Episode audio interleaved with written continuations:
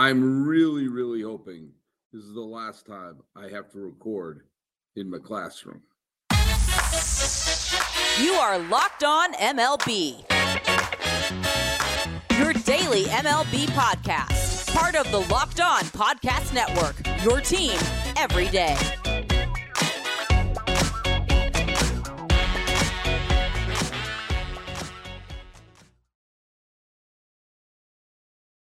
Hello, baseball fans. Welcome to Locked On MLB, part of the Locked On Podcast Network, where it's your team every day. This is the daily podcast. We talk about all of Major League Baseball. I am your Paul Francis Sullivan. Please call me Sully. I am an Emmy nominated television producer who's been a baseball podcaster for the last decade or so. And this is my fifth season here with the Locked On Podcast Network. Follow us at Locked On MLB Pods on Twitter and Instagram. I'm your pal Sully. I'm at Sully Baseball on Twitter, Sully Baseball Podcast on Instagram. And be sure to subscribe to us on YouTube. And please, please, please check us out every day. Be an everyday Sully listener. I am going to be playing the final two previews because we have not heard from the uh, uh, we've not heard from Locked On Braves yet. Jake Mastroianni of Locked On Braves. We've not heard from Mr. Snider of Locked On Dodgers yet. I was originally going to have all those on the last show, and I realized no, it's that's be too long a show. I'm breaking them up, making these easy to digest episodes. And I think this is what my 48th episode I'm going to be dropping this week. Uh, and also with the technical issues I've had, I'm going to try to fix them and have new shows up on Monday and Tuesday. Monday, uh, Millard will be back, talk about his Diamondbacks in the division series. Um, and who knows if we well, maybe I'll drop one another one on the weekend. I'm not sure yet. But the games aren't starting until Saturday. And I was thinking about this. By the way, listen to Locked On Yankees. Uh, uh, Stacy's doing a great job. Stacy and Steve are doing a great job, even though the Yankees got eliminated. But um, they brought up a couple questions about does this new playoff format work? And I have to say, I'm not 100% sure yet. I'm not trying to be a, uh, you know, I'm not trying to put harsh anyone's mellow, but this is our second year of the wild card series. I'm not counting the COVID year. COVID was a completely different animal. But we've had these series, and I think they give a disadvantage to good teams. We're seeing that the Dodgers and the Orioles and the Braves and the Astros are rewarded for having excellent regular seasons by waiting around a week, which helps in football. I think it helps in basketball and hockey. Uh, we're going to see if that helps in baseball, but if it gives a disadvantage of being a little rusty, being a little stale, I'm sorry. I don't think that's a positive thing. I also think it's a positive thing to have this lack of momentum. I said the other day, start this wild card series on Monday, have it go no later than Wednesday, and start the division series on Thursday. If you want, a team could take advantage of a couple of days off to line up your pitching staff, line everything up. Whole week, basically a whole week off. You know, most of the teams that have already, I mean, the Orioles, Astros, Dodgers, and and Braves have been clinched for weeks. They all took Sunday off. So they haven't played for a week. And it's not good for building momentum of a playoff series, building in these built in days off. I was thinking about this though, because I'm a big, big proponent in not having uh, divisions. I don't see the point of divisions anymore, especially when you consider that the, the schedule is balanced. So here's my modest proposal because I'm all for a wild card. I'm all for playing and rewarding the two best teams in the division in the league. Have National League, have American League. Okay. I also would completely realign. I think once we do a expansion, you're going to have to realign. But if we're going to keep them like this. Have the two best teams in each league have a bye. And that would mean it would be Tampa and Baltimore, and it would be um, it would be Los Angeles and Atlanta. Tough luck, Houston. A few years ago, it would have been San Francisco and Los Angeles because the Giants 107, the Dodgers 106. Okay, so your top two teams there get a bye. Then you have the other four teams. You have uh, the other four teams in the American League, the other four teams in the National League, and they play a one game playoff. I think the one game playoff had merit. And that way you, you could give the best team They play it on the Monday. You have a travel day on Tuesday. You get back to the division series on Wednesday. Uh, having a break between Sunday and Wednesday is fine. You can line up your pitching staff, and you've earned that. And the best teams earn that. And it will align it so the teams with the best record could potentially be in the league championship series. I want to avoid a situation like we had with LA and San Francisco meeting the division series a couple years ago. I want to avoid the fact that the three best teams in baseball in 2015 were the Cardinals, Pirates, and Cubs. And the way it was lined up, two of those teams had to be eliminated by the time they get to the league championship series. I want to avoid that. And this way, it does give you a motivation to have the best record in the regular season. And if you don't think it's fair, you play a one game playoff. How fair is it playing a two game playoff? And how fair is it to be stale after having a great regular season? I don't know. Neither do you. We're going to go to commercial right now. We come back. Jake Mastroianni of Locked On Braves. We're going to talk about the team that a lot of us think are going to win the World Series.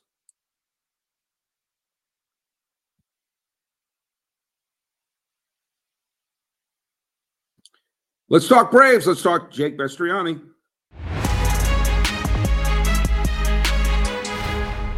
Hey, Jake Mastroianni from Locked On Braves, and the Atlanta Braves are back in the postseason after winning their sixth straight division title, and they enter the postseason as the number one seed. And coming into the year, a lot of things, a lot of people thought the Braves would reach the postseason again. They had really good odds to reach the postseason with the lineup that they had, obviously winning five division titles before that and having a good young core locked up, but with all of the offseason moves made in the in the offseason by the Mets who sp- spend a lot of money, the Philadelphia Phillies, who are the reigning National League champions coming back and spending big money on Trea Turner. Not everybody thought that they would win the NL East. Not only did they do that, they ran away with the division in 2023 and a tough division as it ends up being as the Mets didn't make the postseason, but the Phillies did blowing away everybody else in the wild card race. And then the Marlins snuck in as well as the top two seed. So you had the number one overall seed in the Atlanta Braves come out of the NL East, and you also had the top two wild card finishers as well in the Philadelphia Phillies and the Miami Marlins. And the Braves ran away with that division. First one to clinch a division title in the season. So it was a massive year for the Atlanta Braves, who again came in with a lot of high expectations, but still were able to exceed those as well by leading all of baseball with the most wins. And it's just, again, it goes to speak to the level of play that this team has been playing for several years now. That starts at the top with Alex Anthopoulos and the moves that he's able to make to create a lot of depth and to lock up all of this young talent that they have. But it takes really special talent to put together a season like the Atlanta Braves had in 2023. And coming out of 2022, there were a lot of questions about Ronald Acuna Jr. and have we, you know, is he never going to get back to that pre ACL injury form? Was 2022 just who he's going to be from now on, which, by the way, was a pretty good player. I think most Braves fans understood he was going to turn things around and get back to being Ronald Acuna Jr. But on a national level, a lot of people had somewhat written him off. And I think he came into the 2023 season with a bit of a chip on his shoulder to prove he is still one of the best young players in all of baseball. And he did so by having a historic season. Um, you know, 40 70 season, never been done before. A 338 batting average. I mean, he almost hit 340, a OPS over a thousand, you know, 140 runs scored, 100 runs batted in. It is just one of the, I think, one of the most special seasons we've ever seen by a player when you consider the speed and the power threat that he has become. Not only that, but hitting for average, cutting down his strikeout rate by 10%. This was the best season I've ever seen. And it's a big reason why the Braves are where they are, and he helped, you know, lead the best offense in baseball, batting at the top of that order. It's no surprise the Braves led everybody in all of baseball with first inning runs because Ronald Acuna Jr. does so much for you to start a game, to start an inning, getting on base, stealing a base, scoring a run, hitting a ball out of the ballpark. He really does it all on the offensive side and what should be an MVP season. But he's going to have a little bit of a fight on his hands, not just with you know the guys from the Dodgers, Betts and Freeman, but his own teammate Matt Olson, who any other year may be the runaway MVP winner. You go back a season and a great season that Paul Goldschmidt had at the first base position. What Matt Olson did this year is even better than that. Led all of baseball in home runs, drove in over 130 runs, almost one RBI away from 140 runs driven in this year, an OPS nearing a thousand, hit 280 as well. An amazing season by Matt Olson, who will probably finish top three, top four in the MVP voting. And those two guys really carried this Braves team all year long.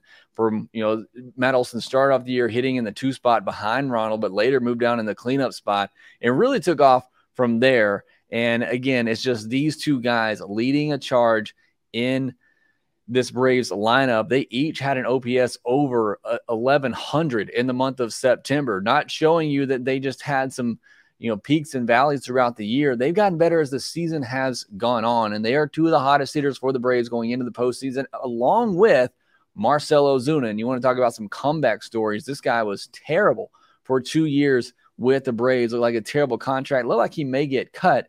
And he finishes off the season on the last day of the year, hitting two home runs, last of which gave him his 40th home run on the year and his 100th RBI of the season. So those three guys in particular are going into the postseason really hot right now for the Atlanta Braves. Now, like many teams this year, the Braves had several injuries in the starting rotation. They had to use a franchise record 16 different starting pitchers this year.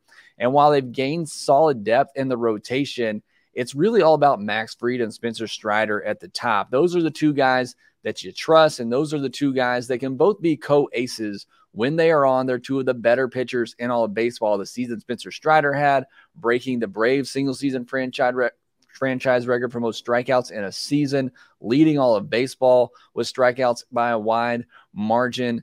It's just he had a couple of hiccups here and there. He had trouble with the home runs a little bit this season, and he'd have an inning where, like on Saturday against the Nationals, he'll give up three runs in an inning. But other than that, he was truly dominant all season long. Max Fried, one of the Braves pitchers, dealing with injuries, and he's dealing with one right now. And that's a big question mark going into the NLDS is how healthy will he be? He's scheduled to pitch a sim game on Tuesday to gear up for that first round of the postseason. But those two guys at the top of the rotation they got to get it done for the Braves in the postseason. Backing them up is a strong bullpen. You have a core, solid core at the end when Raisel Iglesias, AJ Minter, Joe Jimenez, and Pierce Johnson.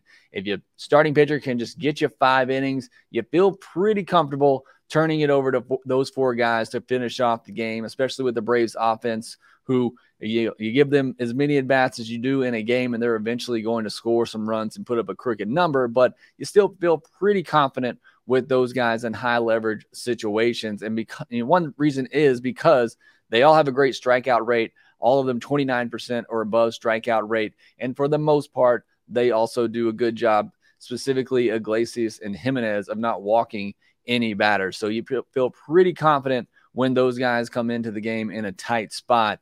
But if the Braves are going to win a World Series in 2023, it will most likely be because they they possess the best offense in baseball, one of the best offenses that the game has seen in a long time. And if the Braves do win it all, it's going to be because of that offense. And if they don't win it, it's likely going to be because the starting pitching had too many injuries, fell apart, and just really didn't give the Braves offense a chance to win the ball game. And that's certainly the biggest worry for Braves fans coming into the postseason. But they have pieces there on this team to make, make another deep run to get it done. And it's World Series or bust for this group in 2023. And I'm Jake Mastroianni, host of Locked On Braves. Make sure you subscribe to Locked On Braves on YouTube and subscribe to Locked On Braves in your podcast feed where I'll be covering the Braves all throughout the postseason. All right, Jake, I think you're going to win. I think you're going to win. I think you're going to win. Oh, by the way, I'm just saying this. I am rooting for the Dodgers to get to the World Series. Is it because I'm a Dodger fan? No. My father would come down from heaven and strike me down. But I do want to go to the World Series, and I live in Pasadena. So we come back from the break. We're going to talk to Jeff Snider from Locked On Dodgers.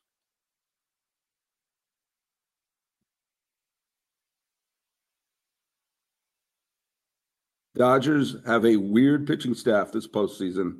Let's see what Jeff Snider thinks about it.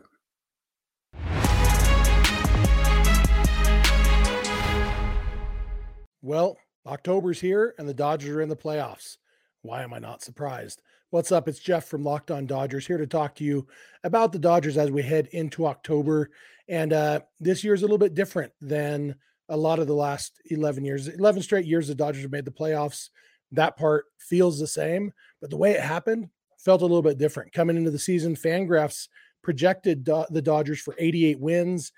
Everyone picked the Padres to win the National League West over the Dodgers.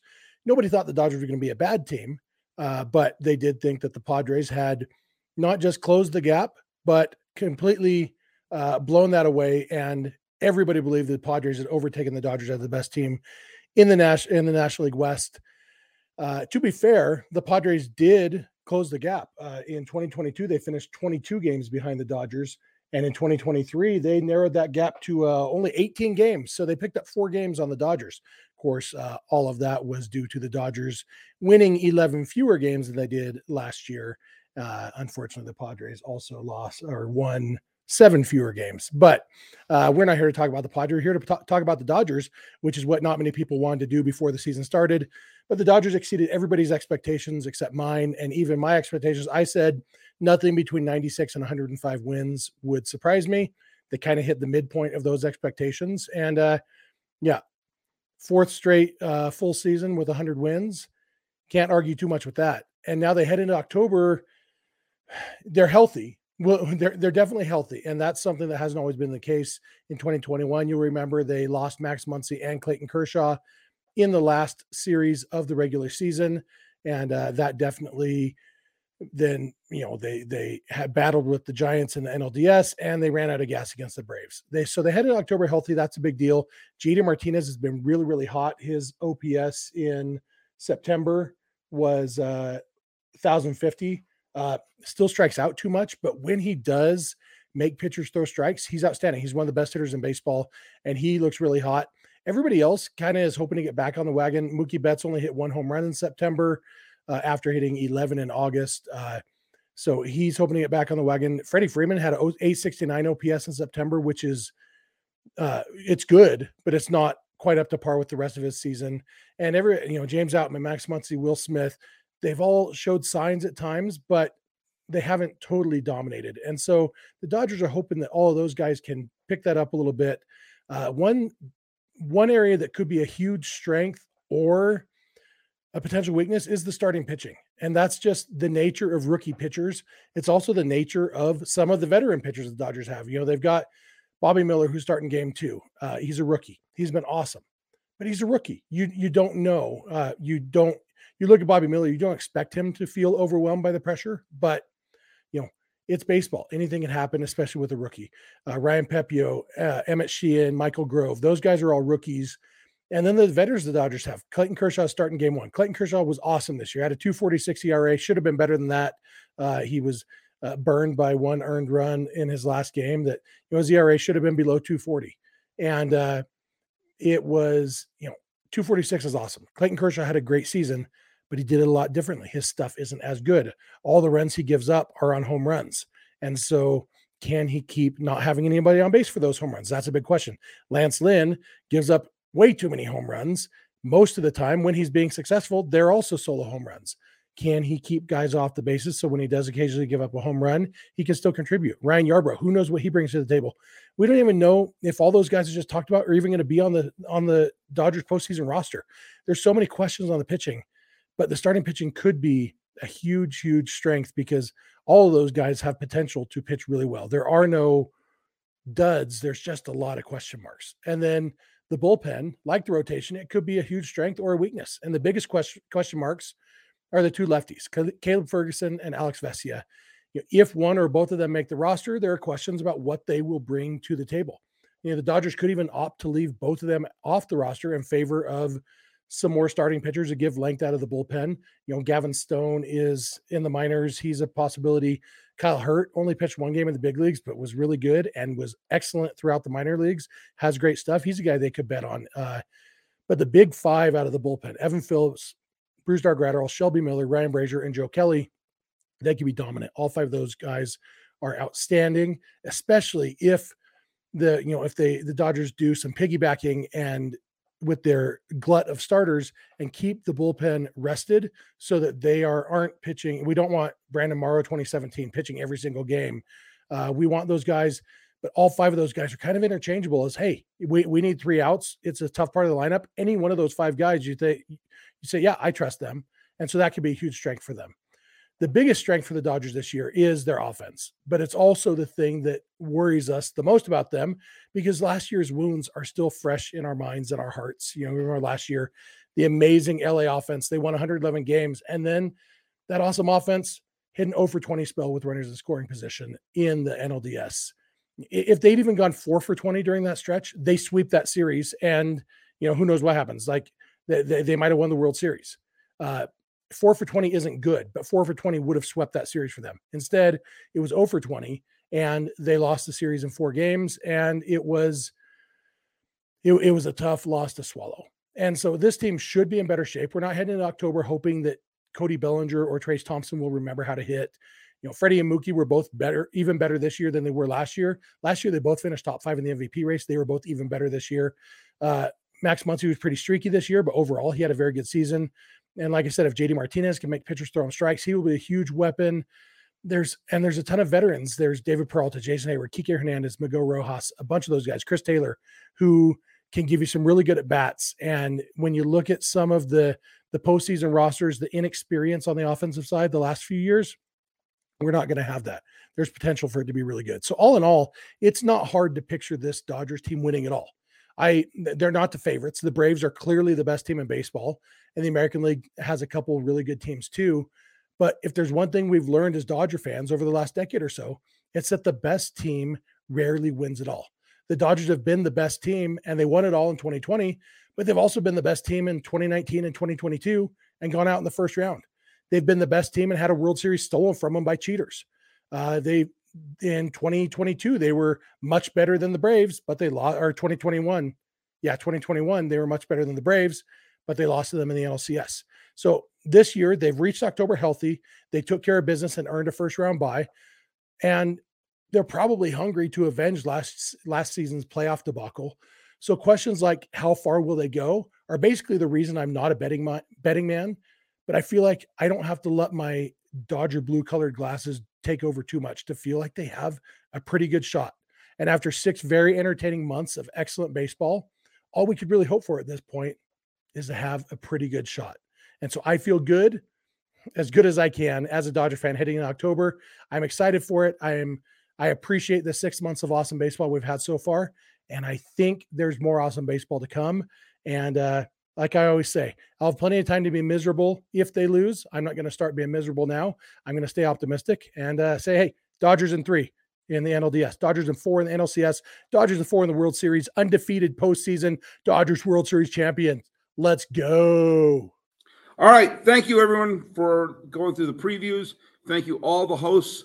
Uh, tomorrow, we got four games going on. It's going to be one of my favorite days of the year. Let's have these be exciting series. And you know, I've been doing my work on my 1972 book, and it's interesting. Before 1972, the League Championship Series was considered to be a bust. All the League Championship Series were sweeps between 1969 and 1971, except for one. The Giants took the Pirates to four games, but none of them went the distance, and they looked like a pretty lousy start to the postseason. And there were some people thought maybe we should scrap it. What I'm waiting for is that great wild card series, the one where it's three games where two teams are beating the snot out of each other. We haven't had that yet. They've all been sweeps except for last year when the Mets took the Padres to three. So before we talk about scrapping it, I want to give it one more shot, but I still think the one game is better. But follow us at Locked On MLB Pods on Twitter and Instagram. I'm your pal Sully at Sully Baseball on Twitter, Sully Baseball Podcast on Instagram. Let's start the games. Talking about the division series right around the corner from the classroom. This has been Locked On MLB for the sixth day of October 2023. I am your host, Paul Francis Sullivan. Please call me Sully.